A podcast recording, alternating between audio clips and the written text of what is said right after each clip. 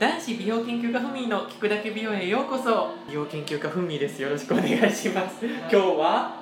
はい、えー、3週連続かなはいナミーでおーえー、また来てくれたんですかよろしくお願いしますもう嘘でしょ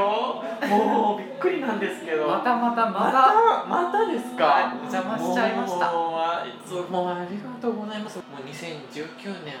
うんもうまた言語が変わりますよ本来当です年ねは、やうばいですよねもうはいお互い頑張りましょう、 ん、はい、っていうわけで今日はまた悩める子羊さんから相談ですはい、はい、えー静かな性格を直したいです私は静かな性格なんですけどものすごい暗いわけではないんですが比較的静かですそれに小さい声も直したいです周りがうるさいと聞き返されたり身を乗り出したり聞かれたりします私は中学生です明るい子がとても羨ましいですがこの性格は治るんでしょうかどうやったら変えられますか何をどう努力したらいいでしょうかですってはい、ここれれは難しいですね難しい中学生の女の子かうんでもそう中学生の女の子けうんどそのち静かなのも良さだとふみは思うんですけどねそうですね決して静かなのが悪いっていうわけではないです全然なんか中学生とか高校生はわーってうるさい子の方がモテたり人気者になれたりするんですけどう大人の社会になってくるとん、結構静かな人そうのな方んがですよねうあんまうるさすぎるとねそう大人の世界ではもう煙たがられます思いっきりんこともありますもんね、だからまあでも静かなのがでもこの子は今すごく悩んでらっしゃるでうフんミが思うにフミも昔は実はすごく静かだったんであそうなんですすよいやもう本当に人見知り今すごい明るいのにいやもう静かでうん明るもともと目は明るいんだけどこう人前とかあー学校では静かな方でうんでもそれは何でかというと自分の中の分析だとなんか自信がなかったうん自分に自信がなかったりなんか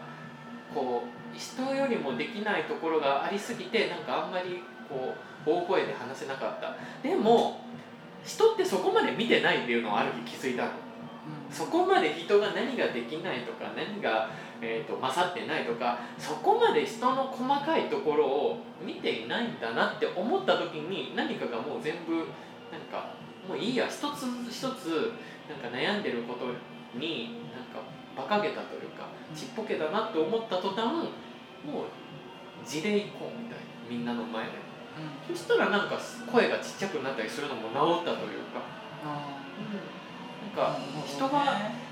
一人しかいないし自分は自分らしくいていいんだうんだからもっと自信を持てばなんか人前でこう明るくこう声が大きくなるんじゃないかなっていうふうに思うんですけどうんどうでしょうかそうですね僕もどちらかというと子供の頃は静かな方だったので、も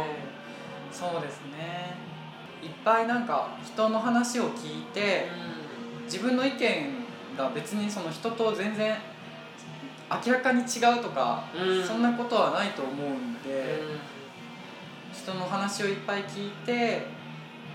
自分に自信を持ってそうですはいよ持てれば全然喋れるようになると思いますよ、うん要は自分に自信を持てということだよねうん、焦らないでうんそんなねうん普通に成長とともにまあ大抵はあの喋れるようになると思うんで、うん経験がね、うん積み重なってそうですはいまあ今回は中学生なのでねごめんなさいねいろいろあるとは思うんですけどね頑張ってくださいはい応援してますふみとナミーのラジオでしたはおいやすみなさいおやすみなさい「